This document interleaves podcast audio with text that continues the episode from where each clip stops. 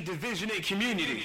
Hey, what's up, everyone? Welcome back to Stay Curious, a podcast where we want to help um, create diversity in thought without also creating division in community, and where we want to help people remember how to think instead of tell them what to think. I am your host, Matt Fisher. I'm the creative director here at Hill City Church, where we are recording this and every episode of the podcast, and I am joined today, as always, by my co-host, who's sitting in a different uh, chair than normal, so it's We're doing this weird side eye. Yeah, it's true. Uh, John Wagler, Wags. How you doing today, bud? I'm feeling great, Matt. Always with the great. Always, always with the great. That's weird. That's going to be ninety degrees tomorrow. Yeah, it kind it's of October. like yeah, it's October. It's going to be one hundred degrees uh, or ninety-seven degrees this week, and we're watching. It makes me feel like Mad Max is not that far off. We're just going to be fighting for water and gasoline soon. Um, and we are super stoked uh, this week to be joined by a very special guest um, for our third week in our sexuality series. Today we are joined via Zoom phone um, by author Karen Keane. Karen, how are you? I'm doing great. Thanks for having me. Yeah, absolutely. You're our first remote interview, as you could tell by our technical prowess earlier, yeah. trying to figure out Zoom. Um, yeah. And so thank you so much for joining us. Um, for those of you who don't know, and we've been kind of talking about it leading up to this, um, Karen uh, is an author and has written a book. Karen, you, I should have it in front of me. It's um, titled, uh, is it, you tell me what the title of your book is. It's, it's entitled Scripture, Ethics, and the Possibility of Same-Sex Relationship, published with Erdman. Awesome. Thank you. I've read it twice, I promise. I just can never say the name right. um, it's a long title. It is, but that's okay. Uh, it's, um, uh, it's a great book. It was actually... Um, sort of the way I found out about it was from our uh, guest from last week, Preston Sprinkle. Um, somebody, I think Justin Vines, who is uh, another author. Sorry, Justin Lee, not Matthew Vines.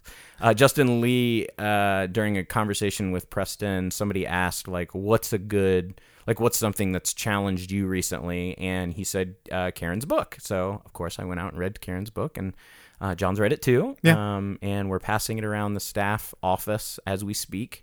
Um, and so, yeah, we just wanted to get you on, Karen, to kind of um, give us a little bit of your story, but then also ask you a couple of questions. So um, before we get started with the questions, just kind of tell us a little bit about um, what you're doing um, uh, in the sort of counseling and, and authoring space, and then also just a little bit about um, yourself and how you got involved in this conversation.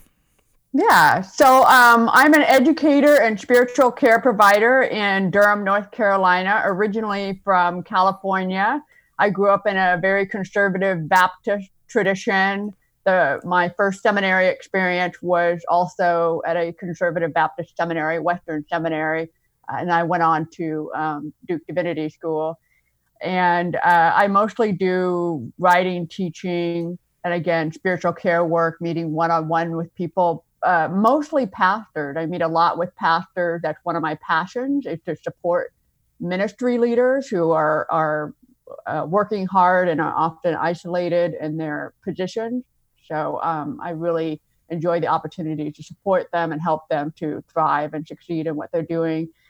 And as you mentioned, I just had a book come out, Scripture, Ethics, and the Possibility of Same-Sex Relationship. That's not the book that I envisioned that I would first write when I was a kid. I've always wanted to publish and write a book. And I imagined writing something else like my, uh, you know, like uh, the Nancy Drew books that I read or something like that. I did not imagine growing up to write a book about sex. And it, there's a certain discomfort to that, uh, but I I believe that it's an important um, conversation to have, and um, I'm hope I'm hopeful that I'm contributing something helpful to the conversation. And the way that I came to that, uh, to writing that book, came out of my own journey and my own experience. So as I mentioned, I grew up in a conservative context. Everything that I had heard about gay people was uh, coming from very conservative newsletters and speakers who who believed, uh, they weren't being malicious, these leaders weren't being malicious, but they just genuinely believed that gay people were choosing to just act rebelliously. that, you know, why would someone do that? They must, they, they just, they've fallen away from God, or they're atheists and they're acting out and they just need to repent and come back to God. And so I thought that too. That's what I was taught. So I just assumed that that was accurate. And I didn't really know any gay people growing up. Um, I was in high school in the nineteen nineties when people were not really coming out at that time. And so all I had to rely on uh, was what I had been taught by the church. And it was a very disturbing picture. You know, gay people are pedophiles and drug addicts and, and mentally ill and all of that. And so it was really rather traumatic for me when I realized that I was attracted to the same sex. So in my late teens, I started to come out of denial and started coming to this awareness. And uh, uh, when I really started to grapple with it, I was in college, and I was at a Baptist college at the time. I had fallen in love with my best friend, and it turned my world upside down. I did not understand what was happening. I did not know how this could possibly ha- happen to a good Christian girl. You know, I was a very clean-cut Baptist kid uh, who was going to Bible college because I wanted to serve in ministry. I loved God from the time that I was a child. I've loved Scripture since I was a child. And so um, uh, I actually um, ended up in the ex-gay movement originally. My I went to the college counselor to try to get help. Mm-hmm. And I thought, well, maybe this is just some temporary temptation, some kind of a phase that I'm going through, and I just need to get some help and I'll get over this and everything will be fine.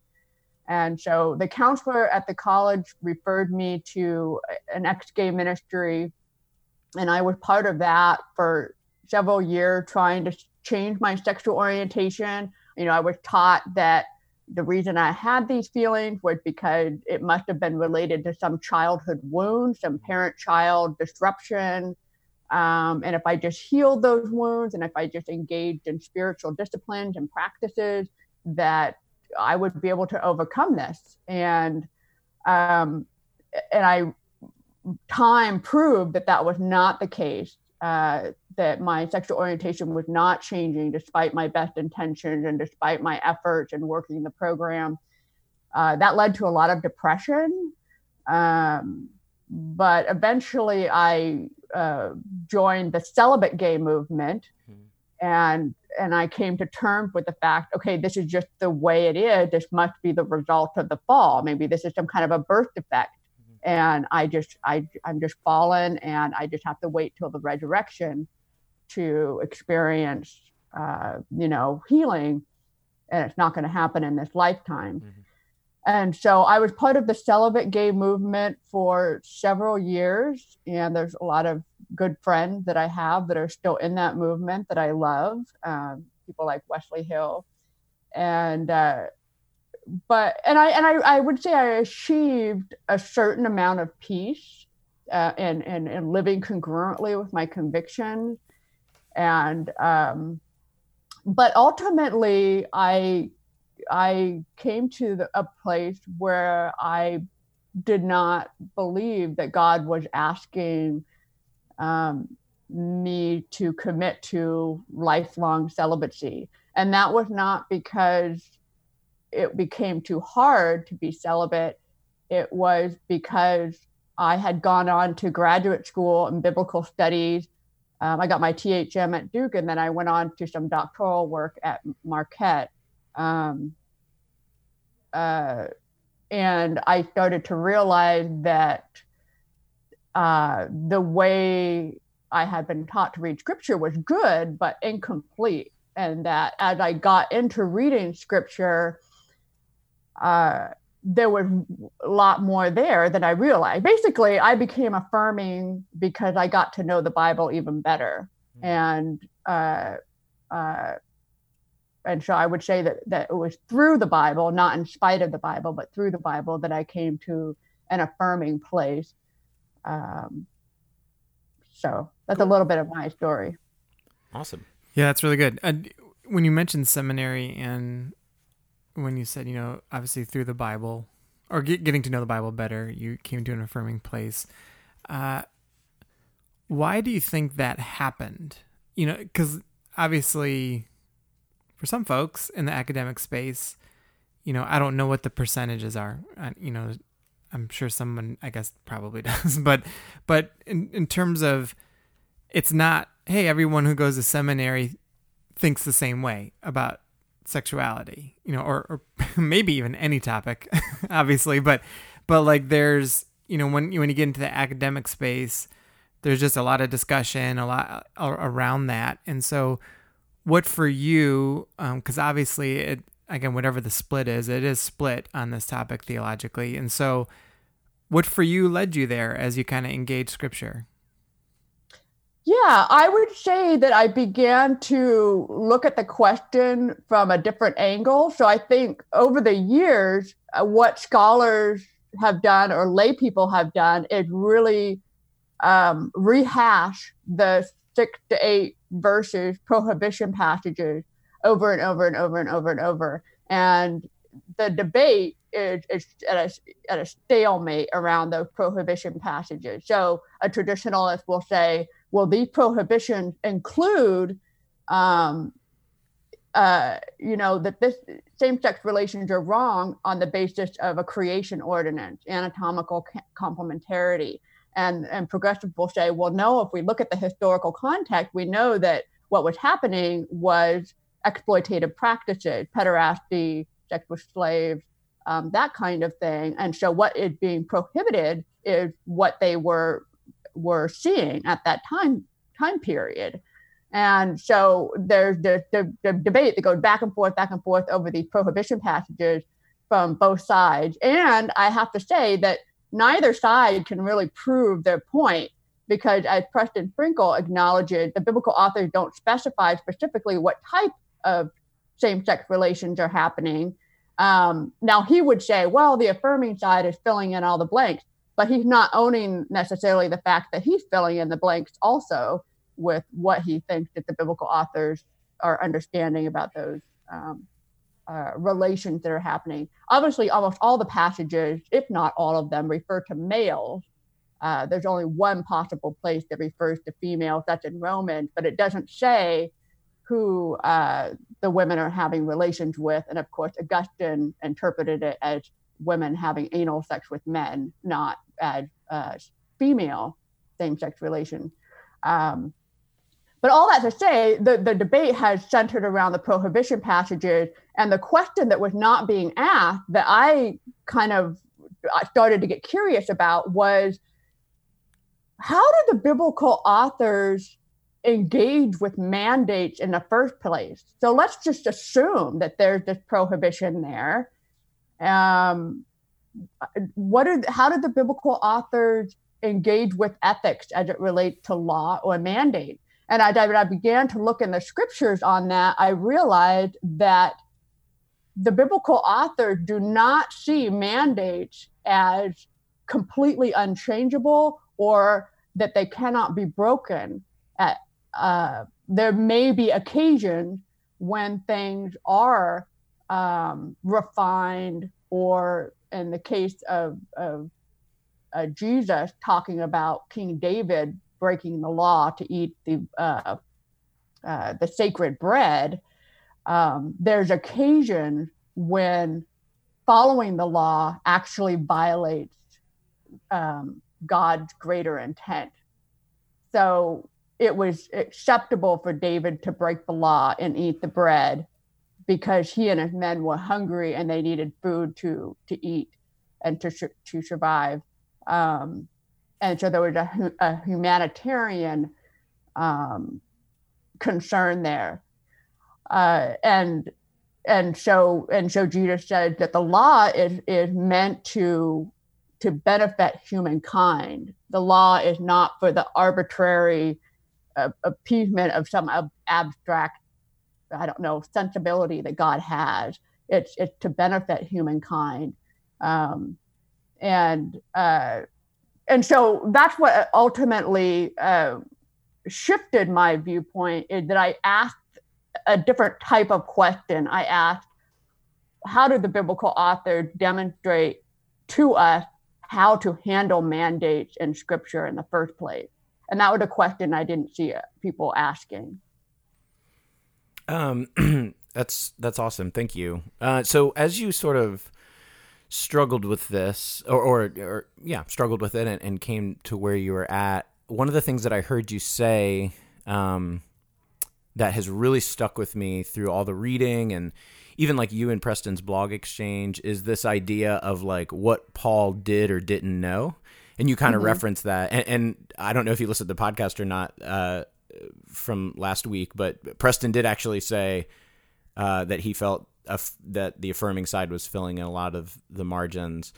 What, um, when you're wrestling with Scripture, are there any other places? And, and I'm sorry, it also sounds like you're saying like, we're both filling margins. Like you are, you're acknowledging that like both sort of sides of this debate are filling in space where there yeah, is not I, certainty. I would argue that Preston is filling in the blank just as much as the affirming side. Which is interesting because I feel like the other, not necessarily Preston, but I've heard other arguments on both sides say, oh, I'm filling in blanks, but they're filling in more blanks. Whereas yeah. what I hear you saying is like, we are filling in the same number of blanks. But that was a big thing that I came away with, uh, especially with your exchange with Preston, was like, man, we are making a lot of assumptions about what Paul knows or doesn't know about homosexuality in, in the century in which he's writing. Are there mm-hmm. other assumptions um, for both sides or either side that you feel like are glaring when you started to get into to really studying what the Bible says about this?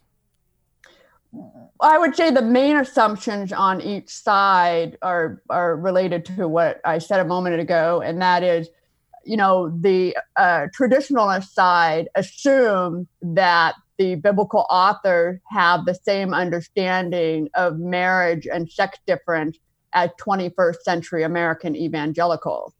Uh, and so I would say that traditionalists can can uh, be tempted to have anachronistic reading. They're reading back into the text their own modern American evangelical social location. Uh, and, you know, for example, Genesis, take Genesis, for example, Genesis is written by, you know, ancient Israelites who uh, approved of, of polygamy. Um, and so, you know, this whole idea of Genesis saying one man, one woman, um, that's not necessarily how the original writer would have understood Genesis, because polygamy was something that was practiced. And it seems like from early rabbinic writing that polygamy was something that was practiced within Judaism into the first century and beyond. It became a source of debate around the second century, uh, uh, you know, maybe even a little bit before that, under Greek influence, because the Greeks are the ones that introduced marital monogamy to the ancient Near East. And that's when we begin to see uh, Jewish writing outside the Bible begin to actively re- uh, uh, argue against it. Um, but the writer of Genesis was, was still at a place where polygamy was something that was an accepted practice. And it's really interesting to look at African Christians. Um, you'll find some African Christians who are not nearly as uh, disturbed by the idea of polygamy um, as Americans or people in the West, and will rightly say that the Bible doesn't explicitly condemn uh, polygamy. And so you can see, if you look at Christians in the West versus Christians in, in Africa, how much social location influences the way that we read the Bible and, and the things that we extrapolate from it. So all that to say, I would say that uh, on the traditionalist side, the assumption is that the biblical authors have a twenty-first century American evangelical understanding of marriage, which is not, not the case. Um, and I would say on the progressive side, the assumption that is made is that because the historical context, um, you know, there's ample evidence that shows that same-sex relations were predominantly exploitative, uh, that that's the only possibility for what the biblical authors meant when they prohibited uh, at least male same-sex relations. Uh, you know, you could, you could argue that the biblical authors were thinking of more than exploitative practices. They're also thinking about um, complementarity of the sexes.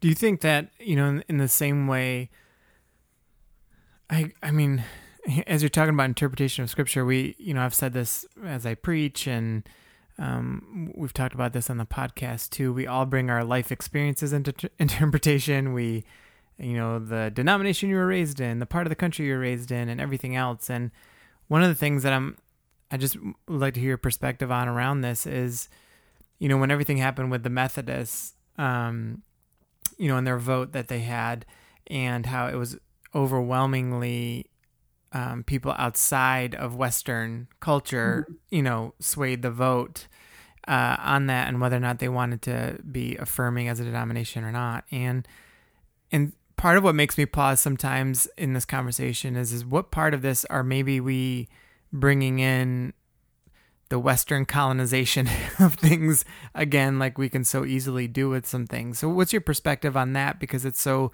different, obviously, in different parts of the world. Right, right. So, um, you know, Americans don't understand how African Christian can tolerate polygamy, and African Christian can't understand how Western Christian can tolerate same-sex relations. Right, yeah. And, and a lot of that has to do with the cultural context. So in the West, what had happened is uh, certain factors that made same-sex relationships untenable have uh, changed. For, for example, um, contraception has made procreative elective in uh, marriage. Um, uh, egalitarian relationships between men and women has made uh, hierarchical structures in marriage uh, less compelling.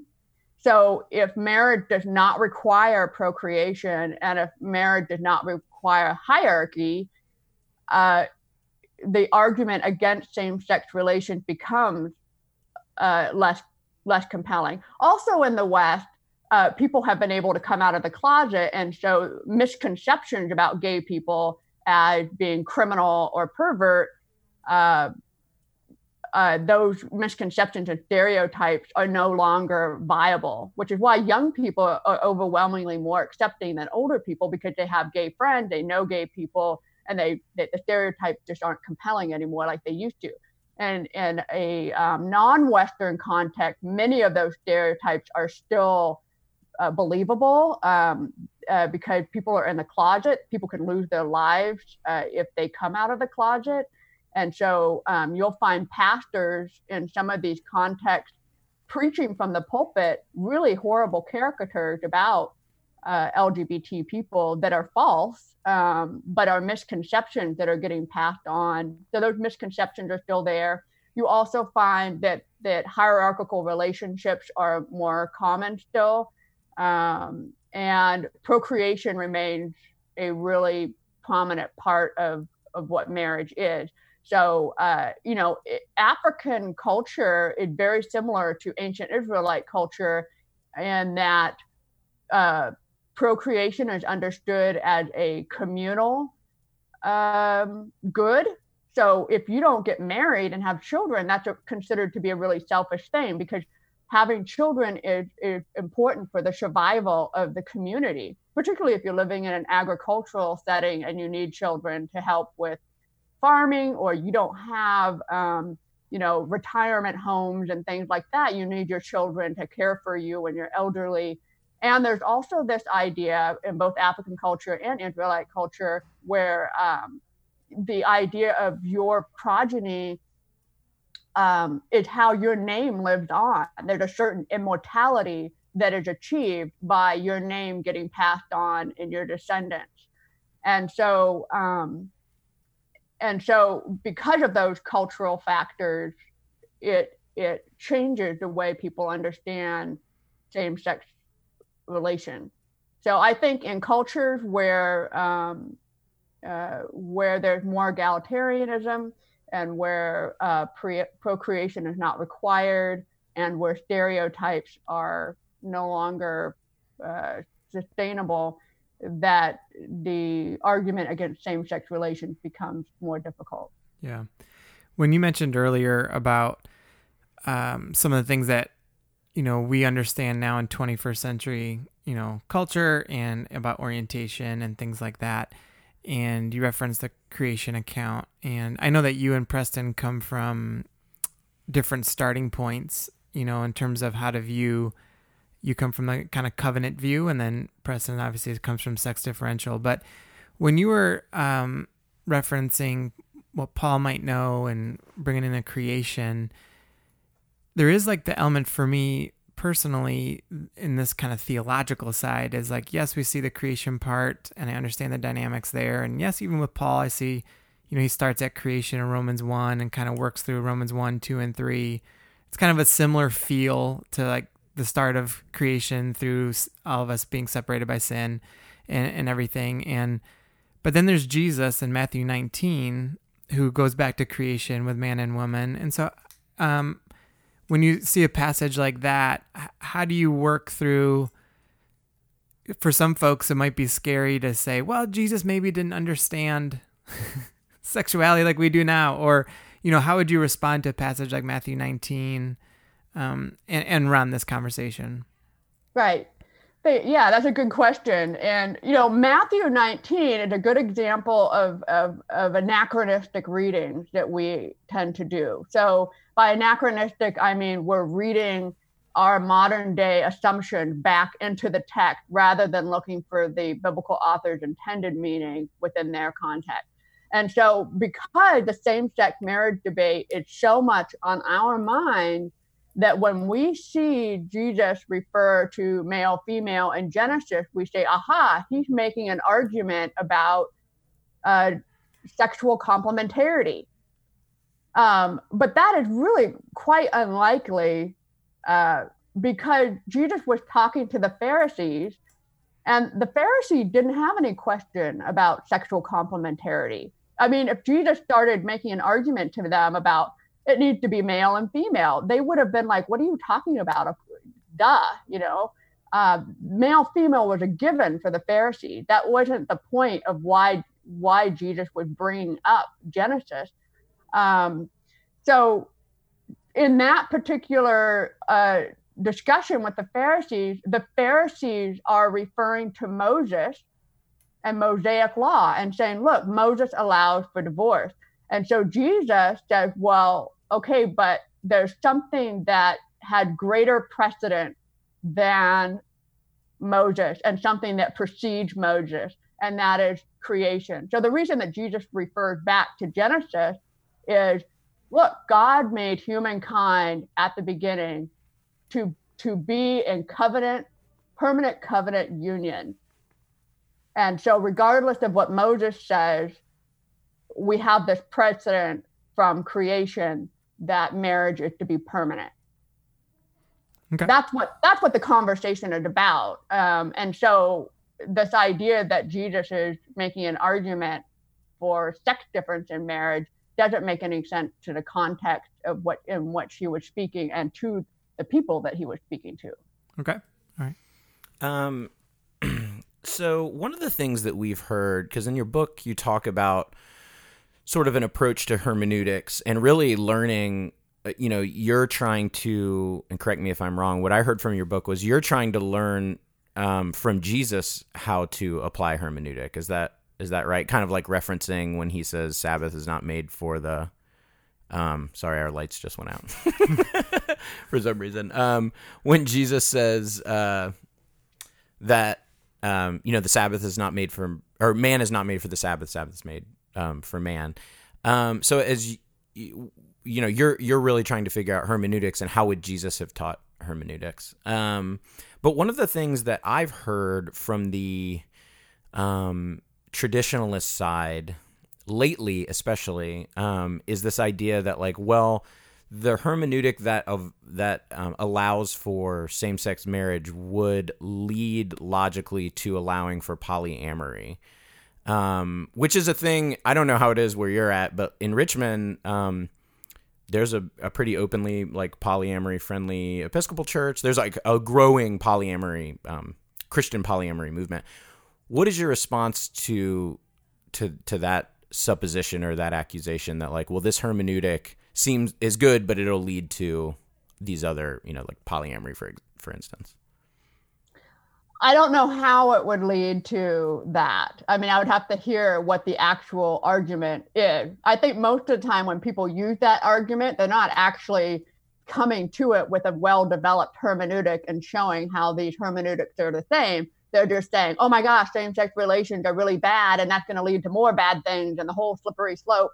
And so I don't think that that argument tends to be a very critical, like a very well thought out argument. And I think slippery slope arguments are problematic in that they seem more like a care, uh, excuse me, a scare tactic rather than a well thought out um, uh, hermeneutic. Although I'm definitely open to hearing if somebody is actually demonstrating how the hermeneutic I'm showing is the same as for, for polyamory. But obviously the first thing there would be, you know, the whole basis uh, that I say for marriage and the, the context for sex is covenant.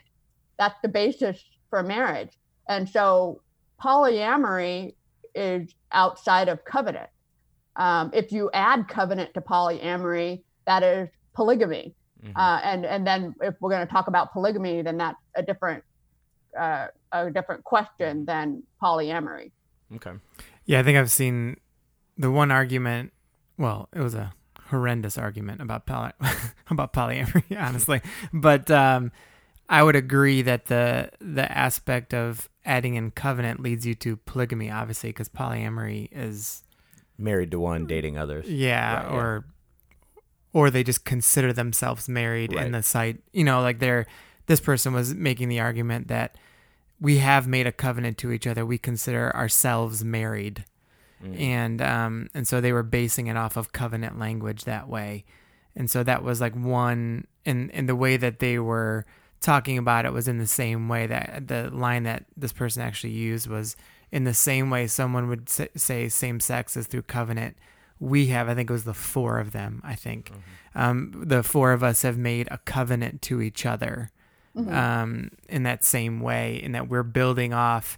And then they did bring in the Old Testament, look at polygamy, you know, mm-hmm. um, and how, to your point, Karen, it's hard to argue against it biblically, right. you know, and, and then quite frankly, even in, and it's a question, um, you know, for me personally, I, I, Matt and I differ a little bit on this theologically, not practically and how we love, but like there, there's on the theological side, I do have, even though I lean man and woman in marriage, Um, in terms of, of what the Bible points to, I have so many questions, and it's and it's unsettling a little bit. In even around this, when I was reading this article about the polyamory and polygamy, this person then referenced, uh, I think it's Second Samuel twelve, if I'm not mistaken, when uh, it talks about how God was going to bless David with more wives, you know, mm-hmm. as if that was a God-ordained thing, mm-hmm.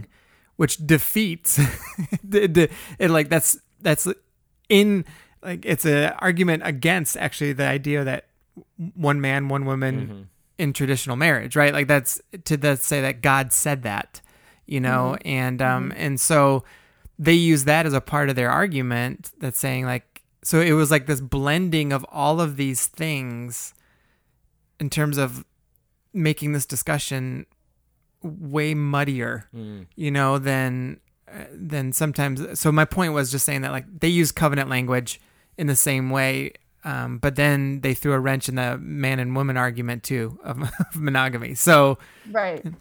right. Well, let's be clear that that polygamy. Right. Yes. Right. Let's yes. let's be clear in calling that what it is: it's polygamy, not polyamory. Correct. Yeah. Um, and so if we're talking about polygamy, um, then you know, then we would need to look at that from a different context. And I will say that that doesn't fit the slippery slope argument. Oh, if we, we affirm same-sex marriage, it's going to slippery slope into polygamy.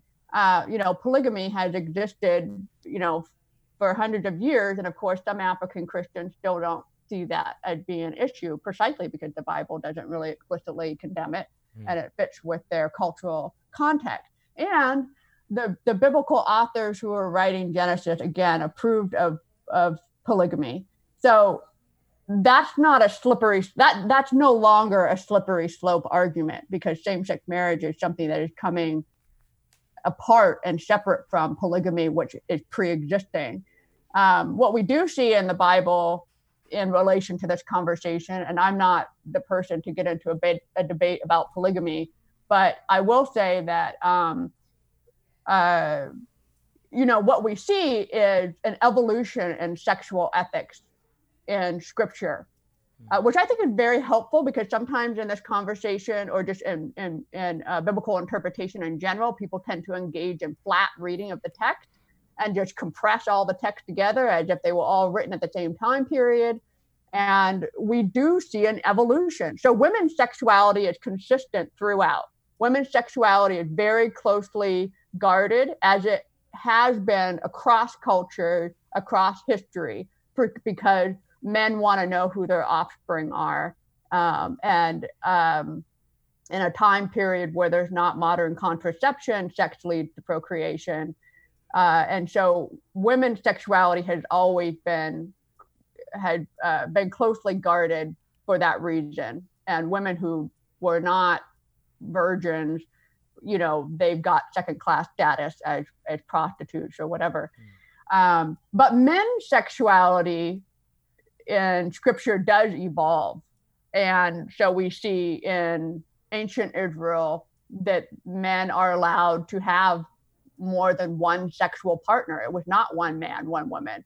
A man could lawfully have sex with more than one wife, uh, could lawfully have sex with a slave. Um, and that begins to change in the Greco-Roman period, as I mentioned before. The Greeks, a lot of people don't realize this, but the Greeks are the ones that introduced marital monogamy to the ancient Near East. And that's not that there was no marital monogamy at all before that, but that polygamy was something that was acceptable, or bigamy. Uh, in an ancient Israelite context, a man might take a second wife because his first wife was infertile, or, uh, you know, it, it, it, a lot of it tended to revolve around procreation and having offspring. Um, so with marital monogamy, you also begin to see in Jewish writings uh, more uh, a push for sexual monogamy as well. And and um, I think the sexual monogamy for Jews uh, also came because of a change in political status. So the Jewish people no longer had their own nation, could no longer control their own culture. They were now under occupation by other nations. And so for a man to not be sexually monogamous um, meant that he was having, he would be having sex with a foreign woman, mm. which would jeopardize, you know, a man leaving his family and his faith and his heritage. Uh, so if you can imagine Jews living in the Greco-Roman period, where extramarital sex for men is among non-Jewish women, that's a danger. You don't want your men to leave the, the the the tribe. You want to keep them in. And so sexual and marital monogamy becomes very important mm. in order to do that. So that's how it evolved biblically from polygamy to monogamy for men. Mm. Um, and so then how did that then inform how we think about ethics uh, for marriage? Right. Looking, looking, looking at that evolution. Yeah, that's good. Um, so uh, I wanted to ask you, you seem, you know, just from your writing and sort of your viewpoint, just talking to you a little bit and, and reading and listening to your interviews, um, you, and one of the things Preston praised you for was having this very even-handed, like your book is very even-handed. You do a good job of representing the traditional side. You do a good job of representing the affirming side, and a good job of representing the issues with both. For you, considering yourself affirming, what are, um, what's something, without like throwing anyone under the bus, obviously, what, what are, um, what's something that you hear on the affirming side that just constantly kind of gives you, makes you eye roll or say, ugh, a little bit? Um, yeah, I, I think that, um, I don't really like the slogan, love is love, mm. or, uh, I mean, it's like, well, we need to talk about what that means. Like, mm. what is, what do we mean by love?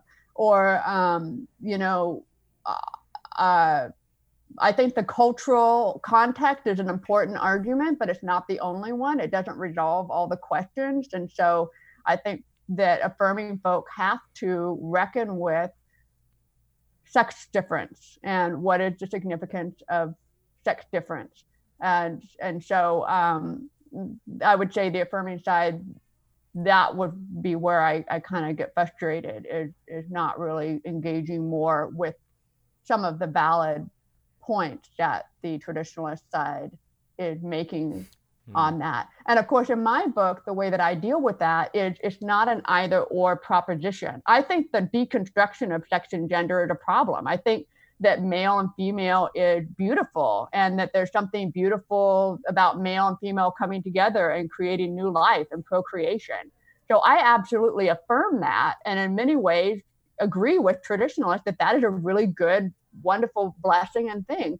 Um, my argument is not that that's not true, but that there's an and. We have this, and also we have people who are uh, atypical in their sexual development. And so where is there room for people with atypical sexual development to participate as much as they possibly can in uh, the blessing of, of covenant, even if it's not, even if they're not able to participate to the full extent of, of a heterosexual union. Mm, that's good. I think one of the other, and I don't know if you feel this too, Karen, but one of the other things that Matt and I have talked about in this discussion on sexuality is there's just a general lack of concentration on sexual integrity and ethic. Like that, right. It's rare that that, I don't care what side you're on in the, on the conversation, or whether you're straight, L G B T Q, whatever, the, the, the amount of times I hear really a focus on sexual integrity and ethic in general is just so rare. it, it just it, it it it seems like it always concentrates on sides, mm-hmm. and it's just rare about integrity and ethic, which is also part. I think right. You didn't even ask me what I was frustrated, but I just put that out there. Thanks for sharing, John. but the, but yeah, so that's from my perspective anyway. That there seemed to be a lack of discussion about sexual integrity from either side. Yeah, or yes, I mean in our it's more anecdotally, like when we discuss this with, you know, folks in our church or just in general, it's so focused on what side are you on. And, mm. and for me, so often I'm like, can we at least start with just an appreciation of sexual ethic and integrity first mm. and build from there?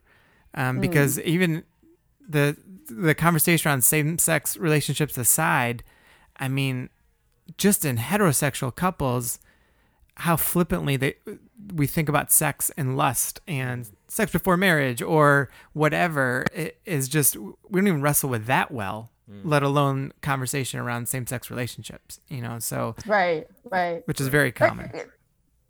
That, um, it kind of reminds me of one of the, uh, the, the, the, something that came up. I did listen to the last podcast. It's something that came up is, is, um, you don't marry for sex or something like that. And yeah. I actually would have a, I would, I would have a slightly different perspective on that. I don't think we should marry if we're objectifying somebody.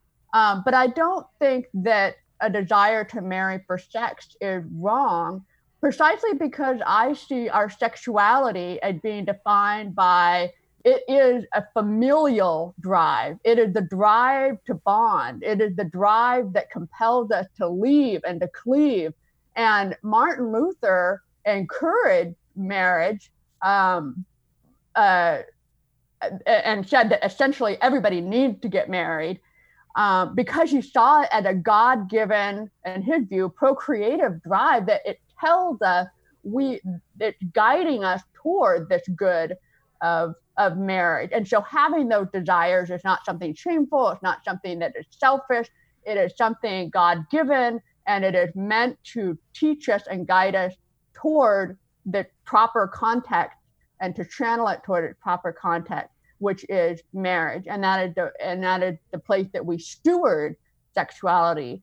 Um, sex and that familial drive are extremely powerful. And I think that we really do Uh, a great disservice when we try to minimize the power of that familial drive, and when we try to diminish the the power of um, of that sexual longing and and drive. What happens is when we minimize it, uh, we we don't take it seriously, and then it comes out sideways, which was Martin Luther's point too, which he said, you know, look, I'm looking around me in the monastery and monks are having a hard time with this and it's coming out sideways. And so we need to come back to the proper place of stewarding this powerful thing that God has has given us.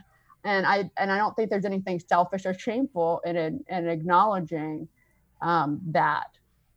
Yeah, I would agree with that. I don't think, yeah, the desire for sex, there's nothing, absolutely nothing shameful for that. Yeah, and I wonder how much of that fear. So when I hear people, so Karen, you're familiar with like the, the side A, side B terminology. Yeah, so yeah, yeah. yeah. And and for maybe for those who, I don't know if we've actually defined this. We and always assume people, X, like, yeah. yeah. We always assume people that are listening know. So side A and side B is like, uh, my understanding of it is sort of, we've moved past this idea of like fixing gay, right? Like, so it's okay to, to like acknowledge your, your same-sex attraction or whatever, but side A is um, essentially like you can still get married. Side B is no, like God is calling you to celibacy. And I mm-hmm. think a lot of the, and Karen, you know, you're more involved in this conversation than we are, honestly. Um, a lot of the fear that I hear from side A people is exactly what you're talking about that Martin Luther observed with the monks, which is, yes, celibacy is a gift, but if it's forced, it becomes a mismanagement of this powerful driving force. Does that feel right? Does that like track with that sort of fear? Not so as somebody who is celibate, uh, part of the celibate movement, um, and now is, is, you know, I guess for lack of a better term, side A.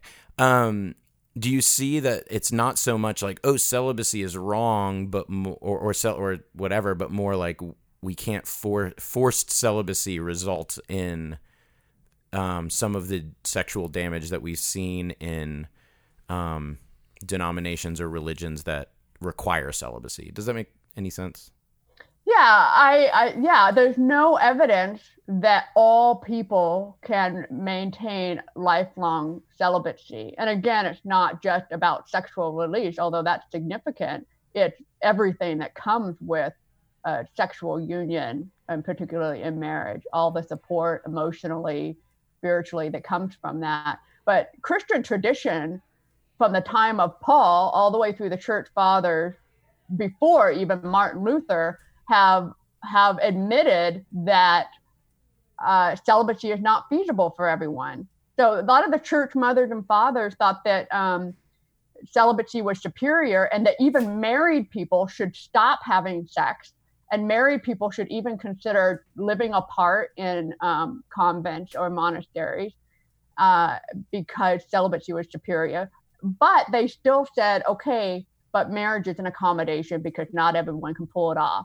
So uh, even they thought that that not everyone could be celibate. And you see it even in uh, modern um, evangelical, conservative evangelical folk like Al Mohler, um, who will argue for early marriage precisely because of the realization that prolonged chastity is not realistic Um, for a good number of people, and um, and trying to force that ends up causing a lot of problems because uh, people don't are not allowed to channel their this drive in the context of covenant. Uh, and when we're not allowed to channel that in the context of covenant, then it, it creates a lot of dysfunction. Cool. Well, John, do you have, I want to be respectful of Karen's time. I feel like uh, if we keep you for too long, it'll just become a seminar and we'll need to, you'll need to invoice us. Yeah. I we, do have, I, I do want to add one really key point to this whole conversation, because I know it's important for, for Preston and yeah, go ahead. For other traditionalists, is the whole idea of the significance of sex difference. And I want to say something um, just to, just to, put a thought in people's mind. Go back at church tradition and look at how the church fathers and the medieval theologians looked at sex difference, and you will find that it is very different than how conservative evangelicals are describing sex difference now, including some people who thought that sex difference was the result of the fall and that the perfected state was androgynous. Um, and uh, to this idea of sex difference as being the end all to everything, and this sort of hyper spiritualization of sex difference is really something that is more modern and comes out of some of the thinking of Karl Barth, and is not something that we see in the rest of Christian tradition and how they understood sex difference. I just throw that out there to say that Christian theologians have thought differently about sex difference. And so the way that, um, you know, someone like Preston Sprinkle may be proposing that sex difference has significance is not the only way that we can think about sex difference. Thank you. Yeah, I started reading about Barth, and now I feel like I need to go back and read more. Um, cool. Well, John, do you have anything else before we wrap no, up? I just want to say thank you, Karen, for taking some time to be with us. Uh, you know, we have... Uh, As, as much as we were talking, you know, we point people to, you know, listening to Preston's stuff and his podcast. He's got some real interesting stuff on there and who he interviews and everything. In the same way, we've told folks, hey, it's great to get different perspectives, and have recommended, you know, uh, your book to everyone as well. And so just appreciate you taking the time. And um, I, I thoroughly enjoyed reading your book, and gave me a lot uh, uh to think about. And the, and I was telling folks, our staff earlier today, that I, I have so many questions, both from your perspective and from Preston's. Yeah, okay. So after Preston left, people kept asking John, so do you feel clarity? And he's like, I feel so much less clarity. I just, you know, I just have, as much as I, you know, if, if, if, if I had to, I'm just in like this interesting space theologically where I've got questions for both sides that I'm not so sure has been theologically satisfied for me. But um, but the one thing that I refuse to, to, you know, veer off of is I want to really love people well, you know, even mm. in the midst of of figuring some of this stuff out and everything. And, and that's what's most important to us here. And so anyway, um, I don't want to get too much into my theological musings, but like there, I just appreciate your time with us. Um, really means a lot to us that you take time out of your day to do this. So thank you so much.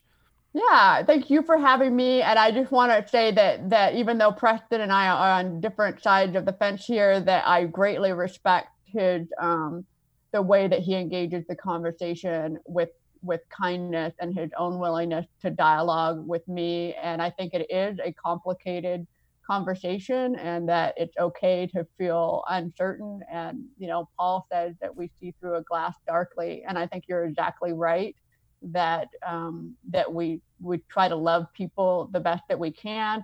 And we try to point people toward Christ and to seek Christ and to listen to the Holy Spirit and trust that we, uh, God, God who is gracious holds all of us. Um, Amen. Awesome. Amen. That's a word. Thank you, Karen. Um, so everyone, thanks for joining us. Um, and we will be back uh, next week, I think next week or the week after, um, continuing our conversation around the intersection uh, intersection between faith and sexuality. Karen, thanks again for, for being here with us. Um, and you guys go check out Karen's book. Um, it is Ethics... Scripture, Scripture, Ethics, ethics and, and the Possibility of Same-Sex Relationship. The fact that I'm the one who shills your book and cannot remember the name is a great irony, because literally I think I've bought three copies and handed them out, and I still can't get the name right. That's all right. Oh, man. Um, so thanks so much, Karen. Thanks for every, everybody for joining us. If you want to join the conversation, you have questions, comments, concerns, um, email us, staycurious at hill city R V A dot com. Again, that's staycurious at hill city R V A dot com. Take a second to rate and review us, and we will see you next time.